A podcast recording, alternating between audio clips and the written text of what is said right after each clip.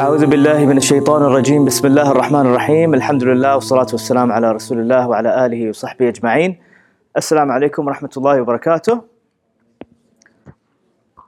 So we apologize for starting a few minutes late um, just due to some technical issues but um, what I want to inshallah con- contemplate on tonight inshallah with everybody here is uh, surah number 107 of the Quran very short surah surah al-ma'un and this is one of those surahs which um, pretty much all of us have memorized it. Hands up for those who've memorized it, Surah Al Ma'un, from a young age, yeah. And um, it has a lot of profound lessons that we can learn from for our times, inshallah. So, inshallah, we will benefit from this. And I have a surprise for you, inshallah. Towards the end, there's a surprise. I won't tell you what the surprise is, otherwise, it's not a surprise, yeah. So, أعوذ بالله من الشيطان الرجيم. بسم الله الرحمن الرحيم. أرأيت الذي يكذب بالدين؟ فذلك الذي يدع اليتيم ولا يحض على طعام المسكين. فويل للمصلين الذين هم عن صلاتهم ساهون الذين هم يراءون ويمنعون الماعون. So Allah subhanahu wa ta'ala, you know, in these brief seven ayat, is asking the Prophet ﷺ and asking us, because we, when we are the readers, Allah is asking us also, right? He's asking us, have you seen the one who yukadhibu biddeen? Now this word yukadhibu biddeen is a very interesting word, right? So kadhib means lying in Arabic. So if I am a liar, I would be known as kadhib. But you see the alaykum you see the shadda on it that yukadhib when you do takdhib, it's different than when you are a kadhib. When you say lies, that's not takdhib. Takdhib is when you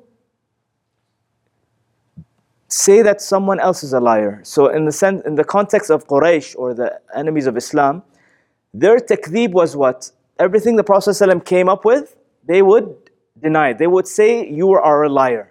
So them saying that the Prophet ﷺ is a liar made them mukaththibeen, because they actually proclaim that the message is false. The message is not the truth. Okay, so that's really what takdhib means. And Allah subhanahu wa ta'ala over and over again in the Quran, you know, talks very negatively about mukaththibeen, those people who lie against this message. Those people who say that the Quran is not the truth. The people who say that the Prophet's teachings are not the truth. Okay? Those who deny also. Another meaning of takdhib or mukaththibeen are those who deny. Okay, so here Allah's you know, posing a question. Have you seen the one who lies against this deen or denies this deen? or misrepresents this deen. That's another way of putting it. Takdeeb also means that you present it in a way that it's, it's not really its essence. So you're not giving the right uh, you know, face of this deen. Takdeeb bid-deen. Very, very dangerous thing. And then Allah subhanahu wa ta'ala then goes on to describe who are these people. And by the way, this is a Mekki surah. Okay? It's not a Madani surah. So this is still early on in Mecca. So Allah describes these people as those who فَذَلِكَ الَّذِي يَدُعُ الْيَتِيمِ He describes a person. We don't know his name, but the attitude of this person is that he pushes the orphan. يَدُعْ means to push very aggressively. Who is he pushing? The orphan, which is very strange because any any person, even if someone's very evil, if someone is nasty, someone who has no heart for anybody, at least for orphans, what do most people have? They have that soft spot for orphans, right? Because orphans are, you know, uh, looked upon in society as people who are weak, and so you have that soft spot for orphans. But in this case, this this person who is doing takdhib bid-din, he is so messed up, his heart is so black, his attitude is so bad, his character is so corrupted that he is he doesn't even have the soft spot for orphans. So he's the one who's actually pushing the orphans. So what are we supposed to do with orphans, by the way? We're supposed to take care of them, right? We're supposed to make sure that they fit in with society. So this person, not only is he not helping the orphan, what is he doing? He's actually hurting the orphan, which is pretty messed up. And then it, Allah subhanahu wa ta'ala goes on and says, وَلَا يَحُضُّ عَلَى طَعَامِ الْمِسْكِينِ Another group of weak people in society. So on one hand, we have orphans, and then Allah talks about masakeen. Who are masakeen? Masakeen are people who are earning but not enough. And according to some ulama, miskeen comes from second, which means a house. So someone who does not have shelter, someone who, in some cases, even people who are living, living on rent, right, and struggling to pay the rent, can be also included in masakin because you're struggling, right? You don't have the maskan or the house, okay? And, and uh, sukun means peace. So miskeen is someone who doesn't have peace in his life because he's constantly worried about finances, constantly worried about how to pay his bills, uh, debts, credit card bills, loans, you know, and you're just barely making ends meet. That is a miskeen. And, you know, we know from Surah Al-Kahf that the masakin that were on the boat, if you recall the story, they were working. So we learn from this that a miskin can be someone who's earning money. But that money that he's earning, the income he's earning, is not sufficient for him to live a life of sukoon. Therefore, he is a miskin. Okay? So, what does this person do now? Number one, he was pushing the orphan. Number two, وَلَا يَحُضُّ عَلَى طَعَامِ الْمِسْكِينِ He's not even encouraging others to feed the miskin, to feed the poor. Okay? So not only is he not feeding the poor, he's not even encouraging it among others.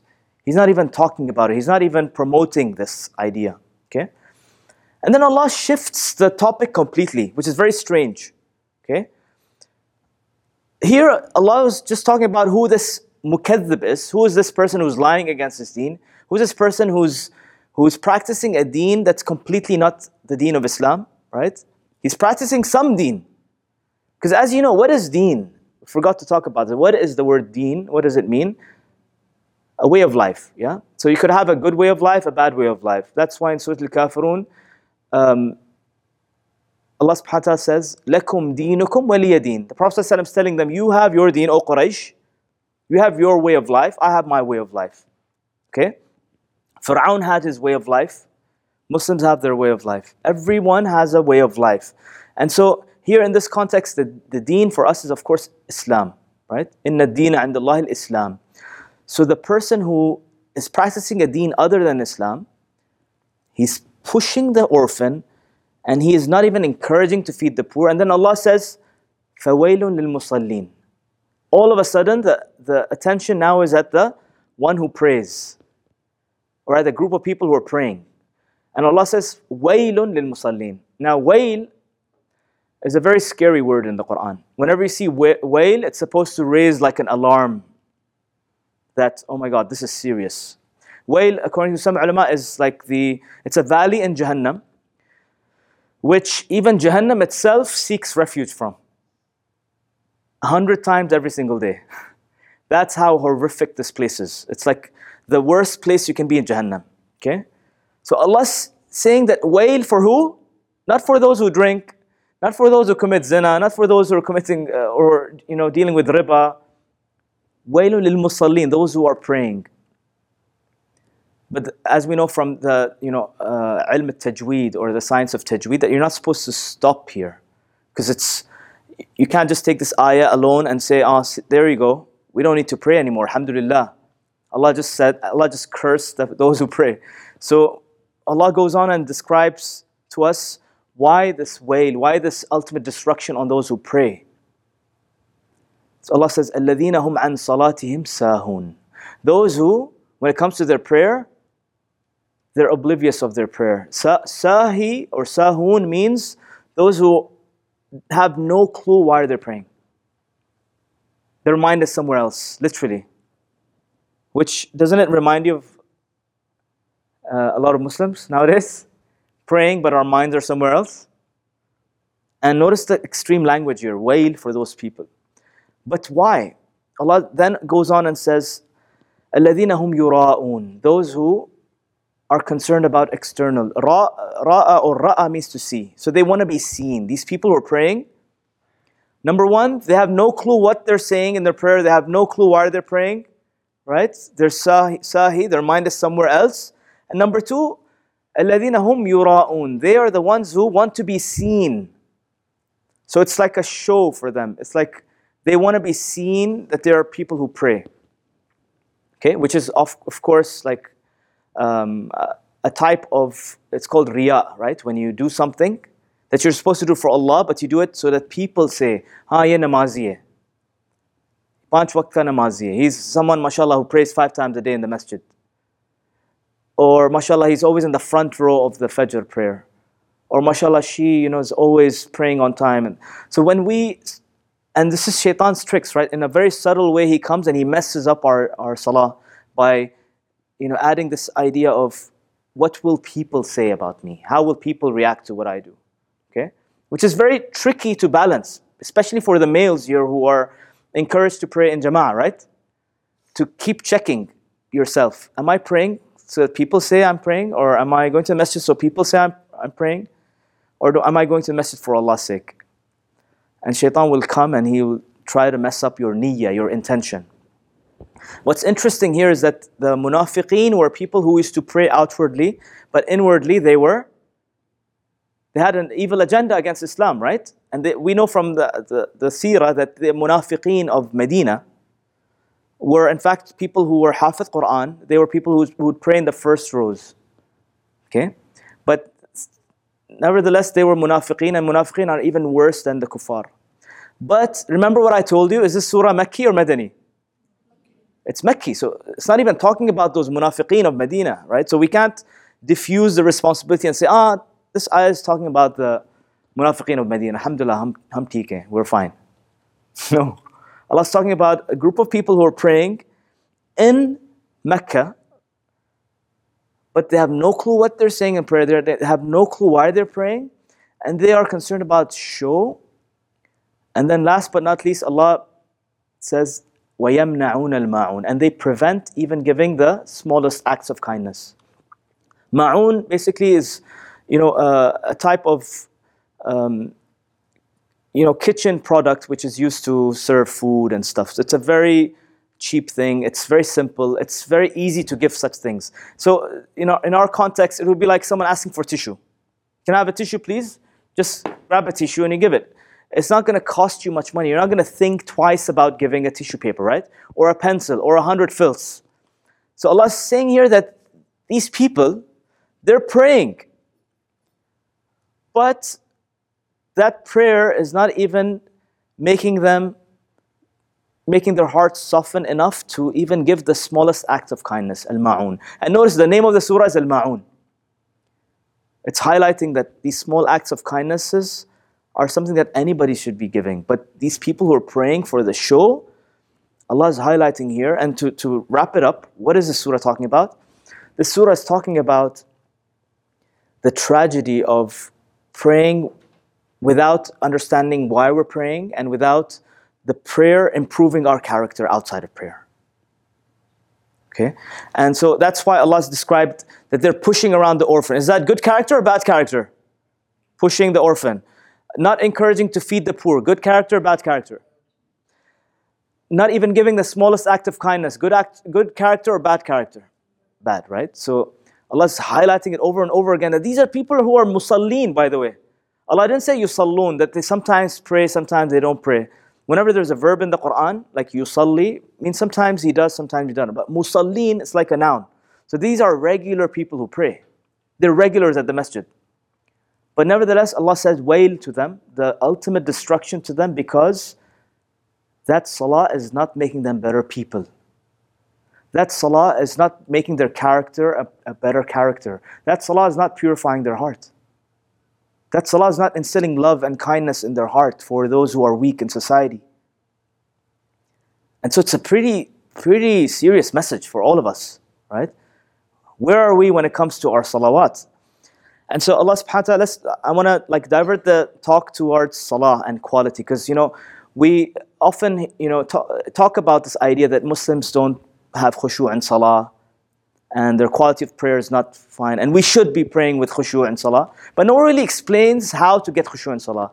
So my attempt, inshallah, over the next couple of, inshallah, minutes is to give some tips for all of us, including myself, some reminders on how we can improve our khushu' in salah, inshallah. So it's going to be a practical uh, talk today. So Allah first of all says, قَدْ أَفْلَحَ الْمُؤْمِنُونَ الَّذِينَ هُمْ فِي صَلَاتِهِمْ خَاشِعُونَ That true success is for those who have, those believers who have khushu' in their salah. The number one quality of success for the believers is what? quality prayers. الذين هم في صلاتهم خاشعون. And what does khushu' mean? Again, I don't want to get into details, but that being present, realizing that salah is a meeting between us and Allah subhanahu wa ta'ala, and that salah is supposed to purify my heart so that after salah I'm a better person. In a very simple way, yeah? It's supposed to change your mood. It's supposed to make you relax. And you know, just I, I usually give this example, right? Allah subhanahu wa ta'ala tells us in Surah Al-Ankabut that inna salata, what is salah supposed to do? Allah tells us in the Quran. What is the objective of salah? What is the outcome that we expect from salah? Allah says, Inna salata tanha anil fahsha'i wal munkari wal. That salah is supposed to prevent us from all sorts of, fahsha means all sorts of shamelessness. All sorts of, you know, uh, shamelessness. I can't think of a better word, right? You guys know what I'm talking about, which is all around us. Entertainment, everything around us is fahsha, right? Anything that calls you to zina and, and all those acts of immorality. And then munkar. So salah is supposed to prevent fahsha and it's supposed to prevent munkar. What is munkar? All acts that are unacceptable in a society. And so we just saw in the surah, right? Pushing an orphan, is it accepted in society? So it's a munkar. Not even encouraging people to feed the poor, is it, is it uh, acceptable in society? Not even giving the smallest act of kindness is it acceptable in society? Know. So those are three acts of munkar that those musallin are doing. So Allah saying, Allah saying here in this ayah that salah is supposed to prevent us from fahsha and it's supposed to prevent us from anything that's not acceptable in society. So why do I have a phone with like a charger, uh, like a, a battery that's dead, right? And it's not even charging, by the way, if you notice. The charge is in the plug, but it's not charging the phone. Now, uh, the way I explain this to my students often is Salah is like this. So, number one, you, got, you guys need to understand Salah is not the objective, it's the means to a higher objective. Okay? Just like driving the car is not the objective, it's a means to get here today. Okay? So, should we be celebrating that we, the fact that we prayed five times a? Alhamdulillah, we prayed five times.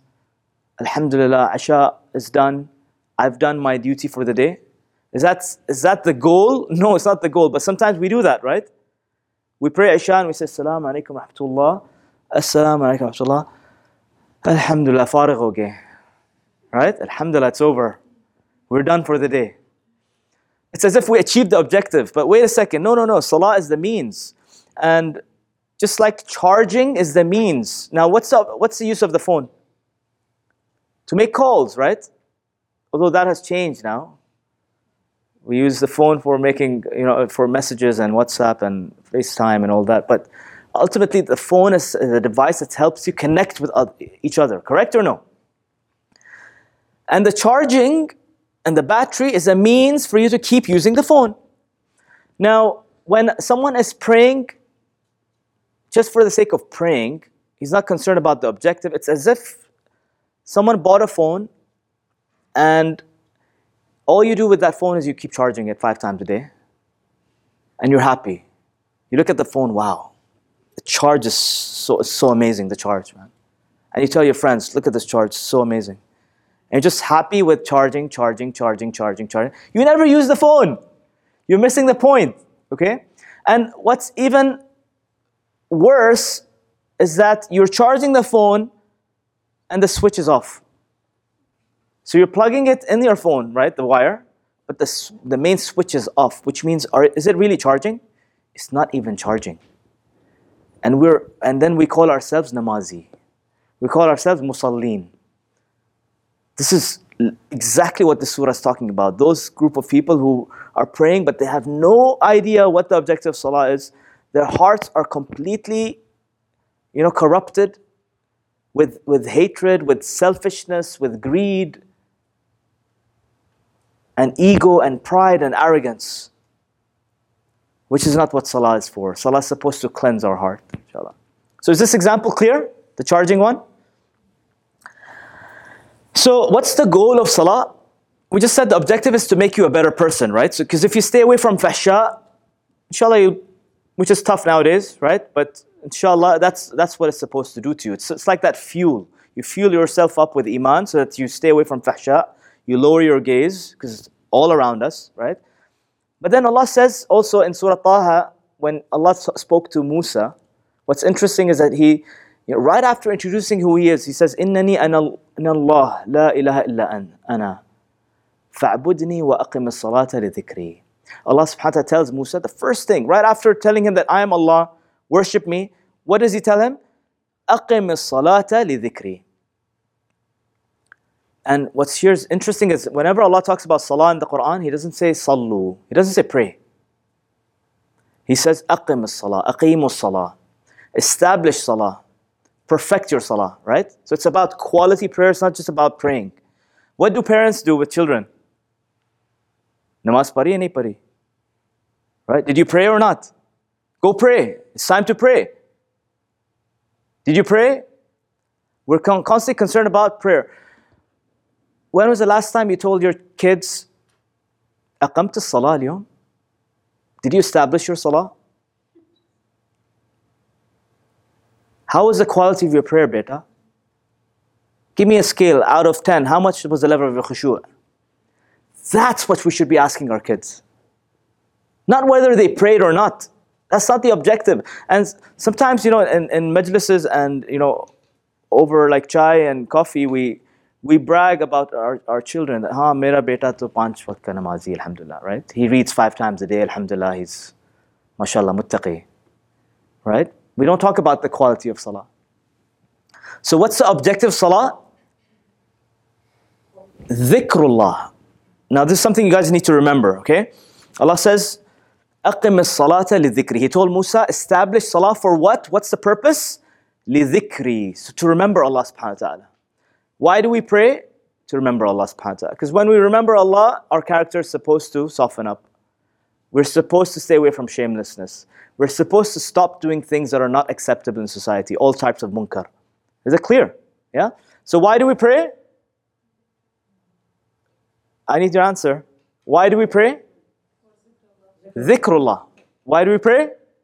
Dhikrullah. Okay? Very good. Very important because we're going to practice this inshallah later on. So uh, I want to give some tips on preparing salah for salah. We often like rush through the wudu, rush to go to the masjid, rush to put the hijab and everything on, rush to push put the prayer mat and then you say Allah Akbar and just get right into it. Big mistake. Okay? You messed up your khushu right from the beginning. Failing to prepare is preparing to fail. So some tips on preparing well. Meaningful wudu. Imagine that when you're, you're cleansing your body, that you're cleansing your body parts from the sins that the body parts make. Or the sins that the body part commits. So your hands commit sins all the time, right? You're texting things, riba on, on the phone. You're signing checks you shouldn't be signing. Maybe you're slapping your housemaid. Maybe you're slapping your children. Okay? And other sins of the hands. And then as you, uh, you know, cleanse your, your tongue, your mouth from all the bad things that you said to people to hurt them. The backbiting, the mockery, the judgments, cleansing your, you know, every, your feet from going to the wrong places when we think nobody knows, okay? So make your wudu meaningful. And then dress to impress. Sometimes we, we like, you know, pray in our pajamas, right? In your jalabiyas we're meeting Allah subhanahu wa ta'ala, at least some level of respect, right? Dress up, put some perfume on, brush your teeth. Don't meet Allah with your bad breath, please. And it's just courtesy, right? And when you do prepare, wallahi, it will subconsciously you will feel the presence of salah because you're preparing for it. Okay? And then airplane mode, disconnect from the world. Disconnect from your phone, disconnect from gadgets, Close your room if you have to. And of course, in the masjid, you know, um, we do have that level of focus because you're in a place where everybody's there for one purpose. At home, it's difficult to avoid those distractions, especially if you have young children, right? They keep coming in, climbing on your back while you're praying. Uh, and then focus. Focus is extremely important in Salah. And here, the eyes are very important, by the way. a lot of people like when they pray, right? They they actually look down. You're not. Your face isn't supposed to look down. Okay. Your face is supposed to be straight. Your eyes should be looking down. Because and I'll, uh, you know this is stuff I learned from neurolinguistic programming. Okay. Um, your eyes basically are a mirror of your mind, and they they use this science even in like. Uh, secret services and FBI and, and police that are working in customs, they're experts in this science. They read your mind from your, your eyes. They can tell if you're, you're smuggling something just from your eyes. Okay? So when, when we, as human beings, are in emotional mode, like when we're feeling things, then naturally our eyes go down. You naturally, you know, if you're expressing your love for someone, you know, I really love you so much. You mean so much to me. See, my eyes are going down, right? You never say, I love you so much. You're so amazing. You're so, you don't do that. What about uh, eyes when they go up? That's where images are. Eyes that are in the middle level are it's audio sensory, right? You're remembering sounds. But down is feeling. And so if you're looking down with your head, you're not getting into the feelings mode. You want to get into the feelings mode. So just a tip is keep your spine straight, head straight, eyes down at the point of sajda. It'll help a lot, inshallah. And breathing, of course, you know, this is something that they use in meditation, but we can take that and apply it also in salah because, wallahi, with, with breathing, the correct breathing, you, you, it helps a lot in your khushu'. And so breathe, inhale. When you inhale, is your stomach supposed to inflate or deflate? Who knows? We need to teach now, uh, we need to learn how to breathe. Unfortunately, we, no, nobody taught us how to breathe properly, actually. Many people don't breathe. Many people just breathe from the top of here, of their lungs only. The proper way to breathe is put your hand in your stomach. When you're inhaling, your, your stomach is supposed to inflate. And when you exhale, it's supposed to deflate, yeah? Just like a balloon. And it's like the air is supposed to go all the way down to your stomach, okay? Um, and then Allahu Akbar, very important point here. Allahu Akbar. Allah is the greatest. Is that the right translation? No. Okay? We often hear that though. Allah is greater than is the proper translation. Allahu Akbar, it's a comparison. So what is Allahu Akbar? What is Allah greater than? There's a blank there. And so what is the first thing that we need to purify ourselves from is those thoughts that are coming in your mind. Before, before you even say Allahu Akbar, think with your thoughts, think about the thoughts that are coming and tell to each thought that now is not the time. Now it's time for Allah. Allah is greater than that thought. So if, if, you, if it's time to do your homework, Allahu Akbar from homework. If it's time to watch the cricket match, fine, but now Allahu Akbar. If it's time to cook, Allahu Akbar. Okay? So, uh, so this statement, when you say it internally, what does it do to those thoughts? Disappears away, right? And so you keep internalizing that until your mind is clear and then you say Allahu Akbar and then you enter. Very important to enter with a clean uh, mind. You know, where there's no distractions. And you know, a way, a way that Allah describes this is in Surah Al-Sharh. Allah says, فَإِذَا فَرَغْتَ فَانْصَبْ Faragh means empty.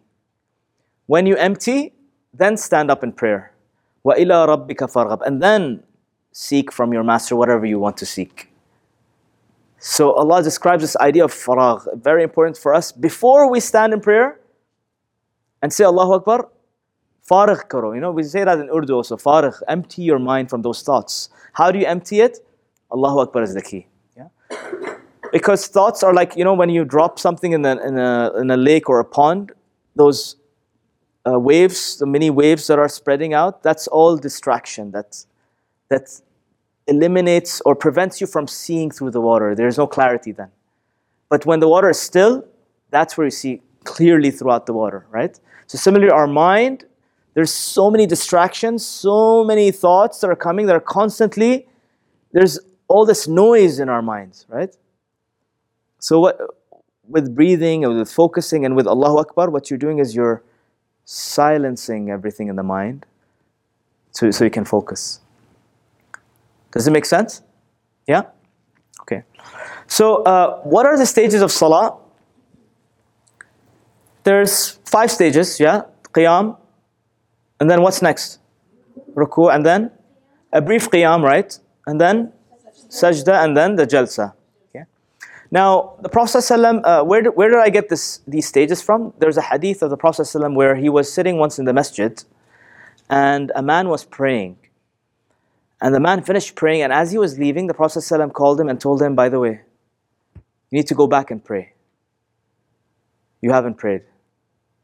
So the guy goes back, prays exactly the way he prayed. As he's walking out, the Prophet tells him again, Go back, you haven't prayed. Third time, same thing repeats. Then, you know, that man is like, Khalas, Rasulullah, that's how I know how to pray. Please teach me. So the Prophet told him in this hadith, he told him that when you stand, keep standing and establish the purpose of standing until you are the word in Arabic until you have peace until you are satisfied with standing. And then he says once you're satisfied now you move on to the next stage which is what? Ruku' then he said stay in ruku' until you establish ruku' and you feel content and satisfied, then you stand up. Stay standing until you establish its purpose and you're satisfied and you get that sense of peace. Now go into sujood. Stay in sujood until you fulfill its purpose and you feel, at, uh, feel content and satisfied. Then come into jalsa. Stay in jalsa until you fulfill its purpose and then you say salam. So every move has a purpose, by the way. Okay? I wish I knew this stuff when I was 10 years old. Okay? Uh, what they taught us uh, when we were 10 years old is how to pray, where to put your hands, what to say, and how many rak'ahs, and when to pray. That's it. Right?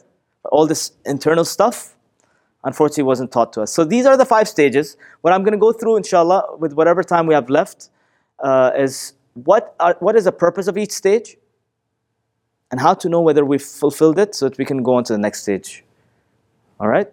So, the first stage, which is qiyam, and uh, again, everything I'm going to mention is, is based on evidence from the Quran. I'm not going to make stuff up. So Allah subhanahu wa ta'ala, Surah Al-Zumar tells us that أَمَّنْ هُوَ قَانِتٌ آنَاءَ اللَّيْلِ Allah is describing someone who's praying at night. Okay? What is he doing? Sajidan, he's prostrating. وَقَائِمًا But Allah describes what he's doing while he's qa'im. يَحْذَرُ الْآخِرَةَ وَيَرْجُو رَحْمَةَ رَبِّهِ Two things. He is being careful of akhirah. That's one thing. And the other is وَيَرْجُو رَحْمَةَ رَبِّهِ And he is seeking, he's hopeful of Allah's mercy. Okay? So from this, again, this is ijtihad, guys. Yani inshallah, this will help you. I'm not saying this is the way to pray and that's it. No, I'm just saying, inshallah, these are some tips that are helping me a lot. They're helping my students a lot. And inshallah, you know, if it's in the Quran, there must be some wisdom in it. Yeah? So Allah told us what this person is doing as he's standing. قائما, what is he doing? يحذر الآخرة ويرجو رحمة ربه. So, as a recap, what is the objective of Qiyam? Being careful of akhirah and hoping for Allah's mercy. Okay, got to remember this. Okay? So you stay in that position, and by the way, what is Fatiha? What does Fatiha do? Right from the beginning. Alhamdulillah Rabbil Alameen, Ar-Rahman Ar-Rahim, seeking the mercy of Allah subhanahu wa ta'ala. Malik Yawmiddin, reminding us of the Day of Judgment, right? So Fatiha in itself also actually remind us of uh, Akhirah and of Allah's mercy, right? We're being grateful to Allah subhanahu wa ta'ala. So Fatiha fulfills that. And any other short surah that you recite after that is also going to fulfill one of those things, right? Especially since Juz Amma, those short surahs are pretty much mostly talking about Akhirah anyway, yeah? So those are the two wings mercy and being uh, you know, aware and cautious of the day of judgment, the day of accountability. So on one hand, you are hopeful of Allah's mercy and His love and His care, and on the other hand, you are you have the sense of accountability that the day of judgment is coming. I am accountable. I am responsible. Now imagine you're standing and you have both these feelings. How will you feel? You'll know how you feel, inshallah. Inshallah, towards the end, we will do something practical, inshallah. Okay? But keep in mind when we do the practical thing in Isha, these are the two things you gotta feel. Not just say, feel it, experience Allah's mercy, love, and care, experience the fear of the day of judgment, experience standing in front of Allah. And what's ironic is, what is the, you know, the day of judgment in Arabic? Yawm al-Qiyamah, the day of standing. Yeah? So we're actually standing to remind ourselves that we will be standing on the day of judgment also, inshallah. Okay? Uh, second stage. Now, when do we move to the second stage? After we have experienced those two feelings. Okay? Allah's rahmah and then the uh, fear of the day of judgment. Then Allah says in Surah Al-Ma'idah what we need to do in ruku'. It's so amazing, right? Allah says, وَالَّذِينَ آمَنُوا الَّذِينَ يُقِيمُونَ الصَّلَاةَ But what are they doing when they do ruku'? وَيُؤْتُونَ الزَّكَاةَ وَهُمْ رَاكِعُونَ And here zakat is not money, right? You're not paying zakat while you do ruku'. Does anyone here do that? Do you take your wallet out and pay zakat as you do ruku'? So what is Allah talking about here? What does yu'tuna zakat mean? It means you purify yourselves from the sins. وَيُؤْتُونَ الزَّكَاةَ وَهُمْ رَاكِعُونَ So Allah, the precise language here is, and they purify themselves as they are in the state of ruku', literally. And to confirm this, Surah Sad, Allah subhanahu wa ta'ala tells us, Dawood, when he messed up in the judgment, what does he do? فاستغفر ربه he did istighfar and what did he do what action did he do وخر راكعا وأناب and he fell into not sajda fell into ruku' and wa anab. What does anab mean? He turned back to Allah, i.e., he repented, he sought forgiveness. Okay, so here we're learning is ruku' is the place where you purify your heart from all the sins that you've committed, all the wrong things you've done in your life towards others, wrong things you've said to others, wrong things you've seen with your eyes, wrong things you've heard, wrong places you've been to, all the haram money you've you've you know earned, and all the moments where you felt that you were better than others, right? This is all purification. And why did I choose that picture of the bird being free? Because literally that's what tawbah is you know when you're like addicted to sins it's like you're enslaved to them right but what happens with tawbah it's a sense of relief and, and freedom that is true freedom actually when you free yourself from addiction like people who are addicted to pornography very common nowadays right they're enslaved to this thing people are addicted to drugs or smoking or alcohol this is enslavement right what is true freedom when you break free when you do tawbah and istighfar and you break free. So what's the objective of ruku'? Just to refresh? Purification. What's the objective of ruku'? Yes, okay. What was the objective of qiyam? I forgot. Accountability of the day of judgment and mercy of Allah subhanahu wa ta'ala. Very good. Okay. And uh, by the way, what's interesting is that in qiyam, you just recall Allah's mercy, right? So, what's the logical thing to do when you know that Allah is loving, caring, merciful? Fall down and seek forgiveness. Yeah, you see the connection? It's connected. Since Allah is a Rahman ar Rahim, then I'm, I'm going to fall into ruku' and make as much tawbah as I can. And by the way, stay in ruku' until when? Until you're satisfied that all your sins are forgiven. Isn't that beautiful? Literally, you have to get up with pure with a pure heart. And then logically, what do we say next? When you stand up? Ah, you're thanking Allah. For what are you thanking Allah now? For purifying your sins, yeah? For making you literally, you should be feeling like a newborn baby, literally. Rabbana lakal hamd. Say it like with meaning, yeah? Rabbana lakal hamd for deleting all my sins. I am a newborn baby again. Okay? And now that your heart is clean, there's something else that needs to be cleansed. And by the way, um, the, the Quran is a book that talks to two things, two faculties of our bodies the heart and the mind. Okay, the intellect as well as the heart where and most of the sins are in the heart by the way the shahawat they call them as for doubts and ego and arrogance this is where this is where it stands in the in the head or the mind Okay? So in ruku', what we're doing is we're purifying the heart from all the sins, the shahawat. Okay? And now that you said Rabbana lakal hamd, now you're ready to go down into sujood. Doesn't it make sense to purify yourself before you get close to Allah subhanahu wa ta'ala? Right? Imagine like the king of Bahrain called you today, I want to see you in a meeting today at 10 o'clock. And you just finished your gym. What are you going to do? Are you going to go in your tracksuit and sweat to meet the king? Or are you going to go home and shower and put your best perfume on and the best clothes? Right?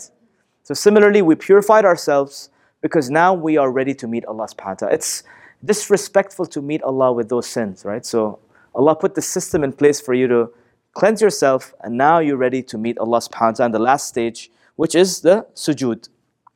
And like I tell you, salah balances this idea of purifying the heart with purifying the mind. And in Surah Al-Sajdah, Allah tells us that what is the objective of sujood?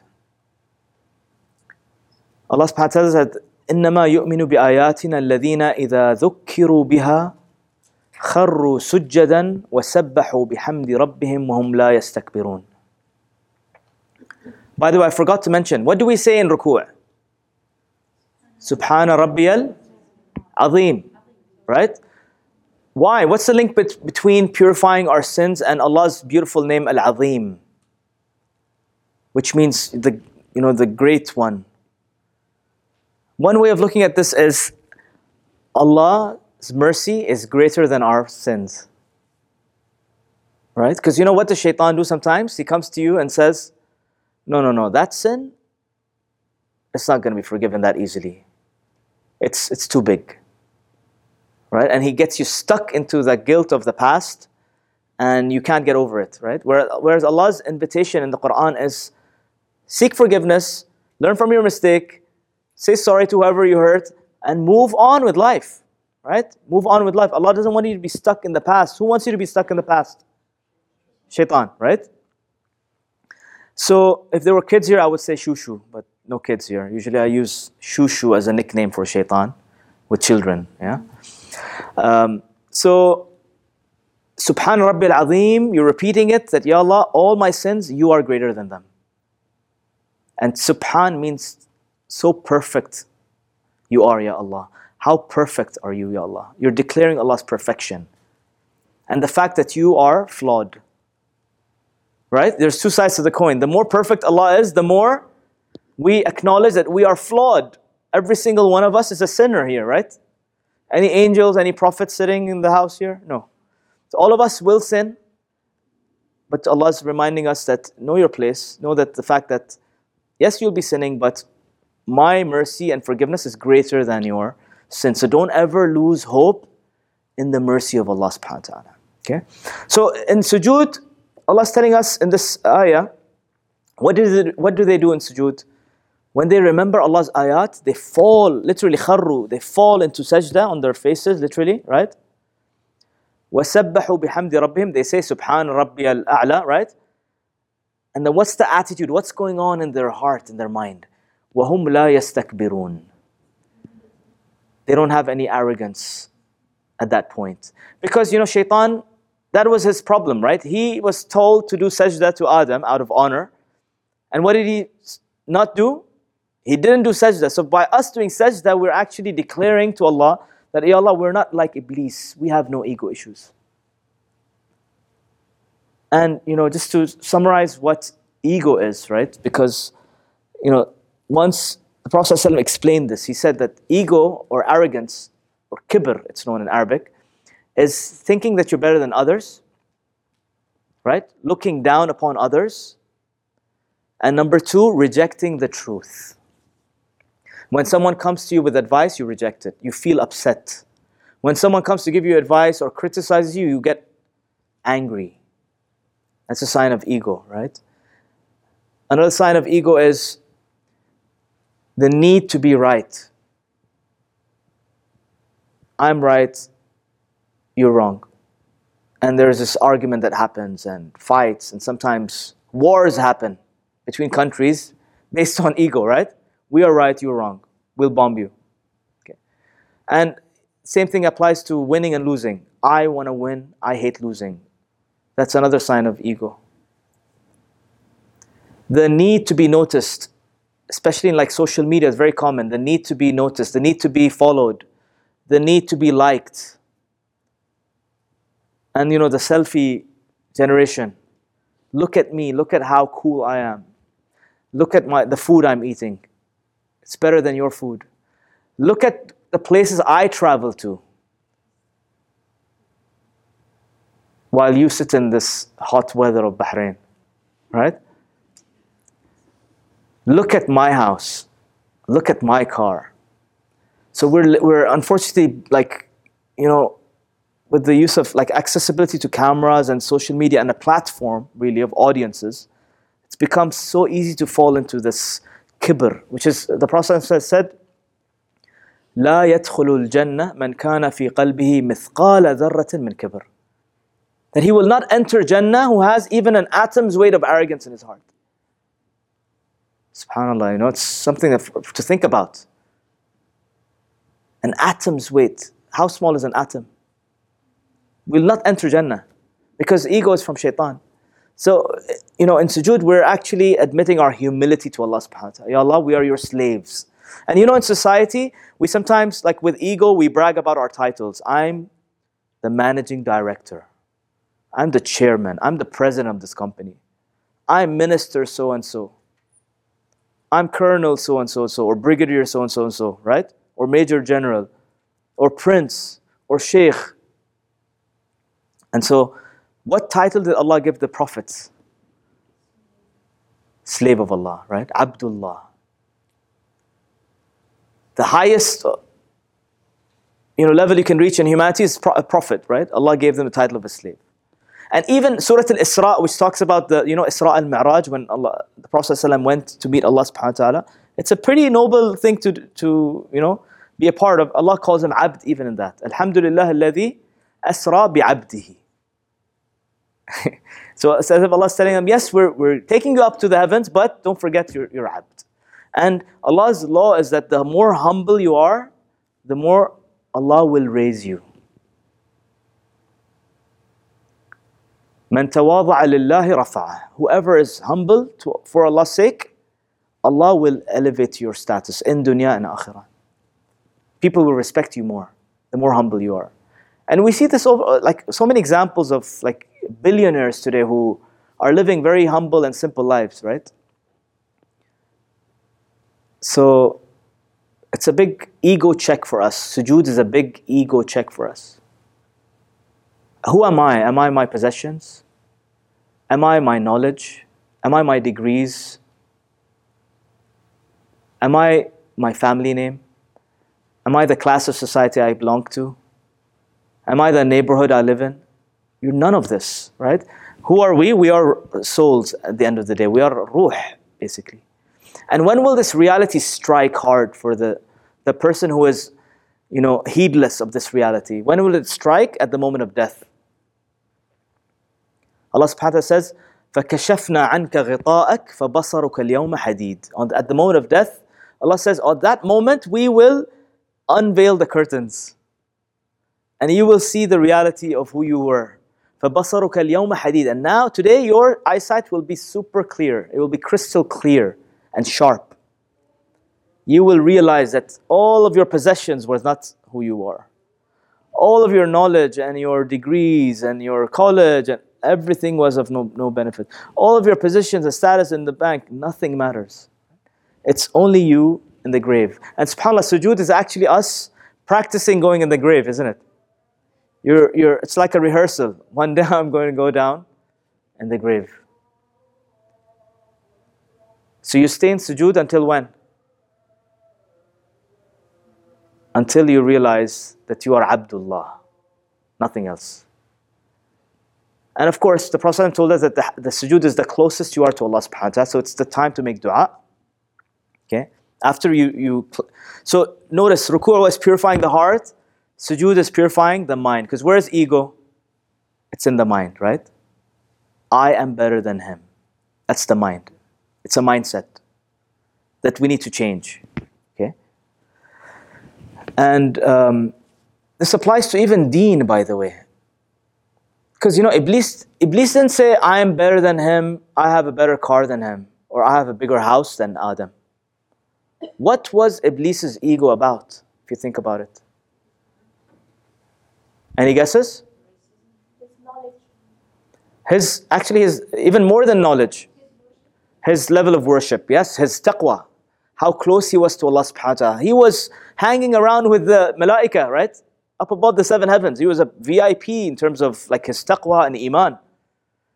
And that was his ego. He felt he was better than Adam in terms of his taqwa. Which is, you know, so ego is not just about materialistic things, it can be in deen.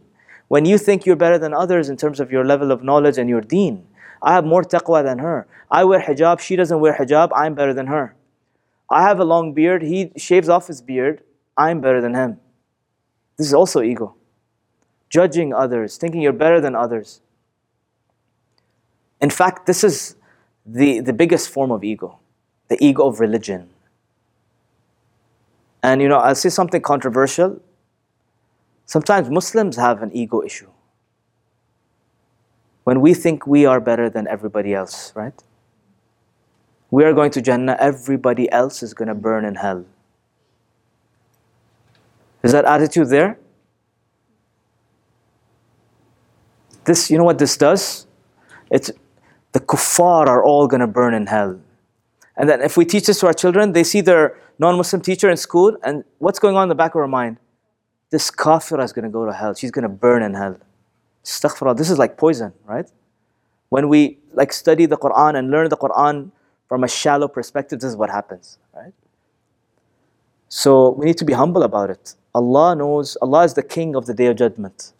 Allah is the owner of the Day of Judgment. We say this 17 times in Surah Al-Fatiha, Malik Yawmiddin. We are not the judge. We are not there to judge anybody. Let's save ourselves and our families. وَهِي بَرِي بَاتِ Right? sakum wa وَأَهْلِكُمْ نَارًا That's, that's your part. Save yourself and your family. Job done. So, these are the stages of sajda. And then what is the stage of julus? what I noticed with in, in, in julus, you know, the tahiyyatu lillahi was salawat wa tayyibat, one word we keep repeating, assalamu alayka ayyuha nabi wa rahmatullahi wa barakatuh. Assalamu alayna wa ala ibadillah salihin. And then towards the end, assalamu alaykum wa rahmatullah. So salam, salam, salam, salam, repeated over again. And you know, the Prophet whenever it was time for salah, he would tell Bilal, the mu'adhin, أقم الصلاة, go and call the prayer, أرحنا بها. Comfort us with it. It's as if like salah is supposed to, by the end of it, it's supposed to be like, wow, that was amazing. That was so relaxing.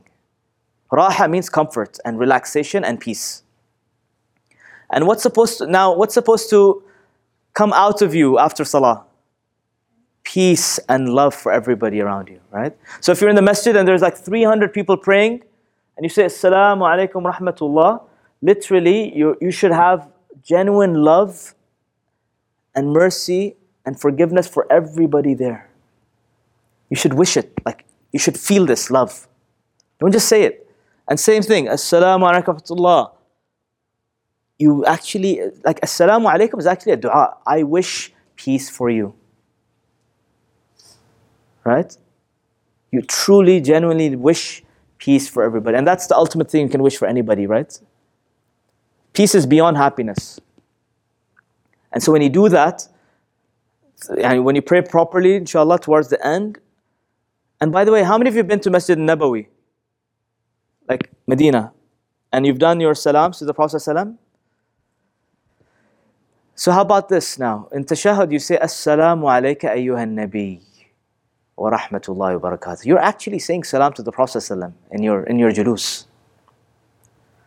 So next time you're sitting and you say this, try to remember that moment, the last time you went to the Prophet and you said salam to him and he said salam back to you. Right? Try to like recall that moment. Isn't it going to be amazing? Right? And then assalamu alayna. You're, you're asking Allah to give salam to you. And then you're not selfish. وعلى عباد الله الصالحين. And Ya Allah, peace to all of your slaves wherever they are, all of those people who are doing righteous deeds, all of them, Ya Allah.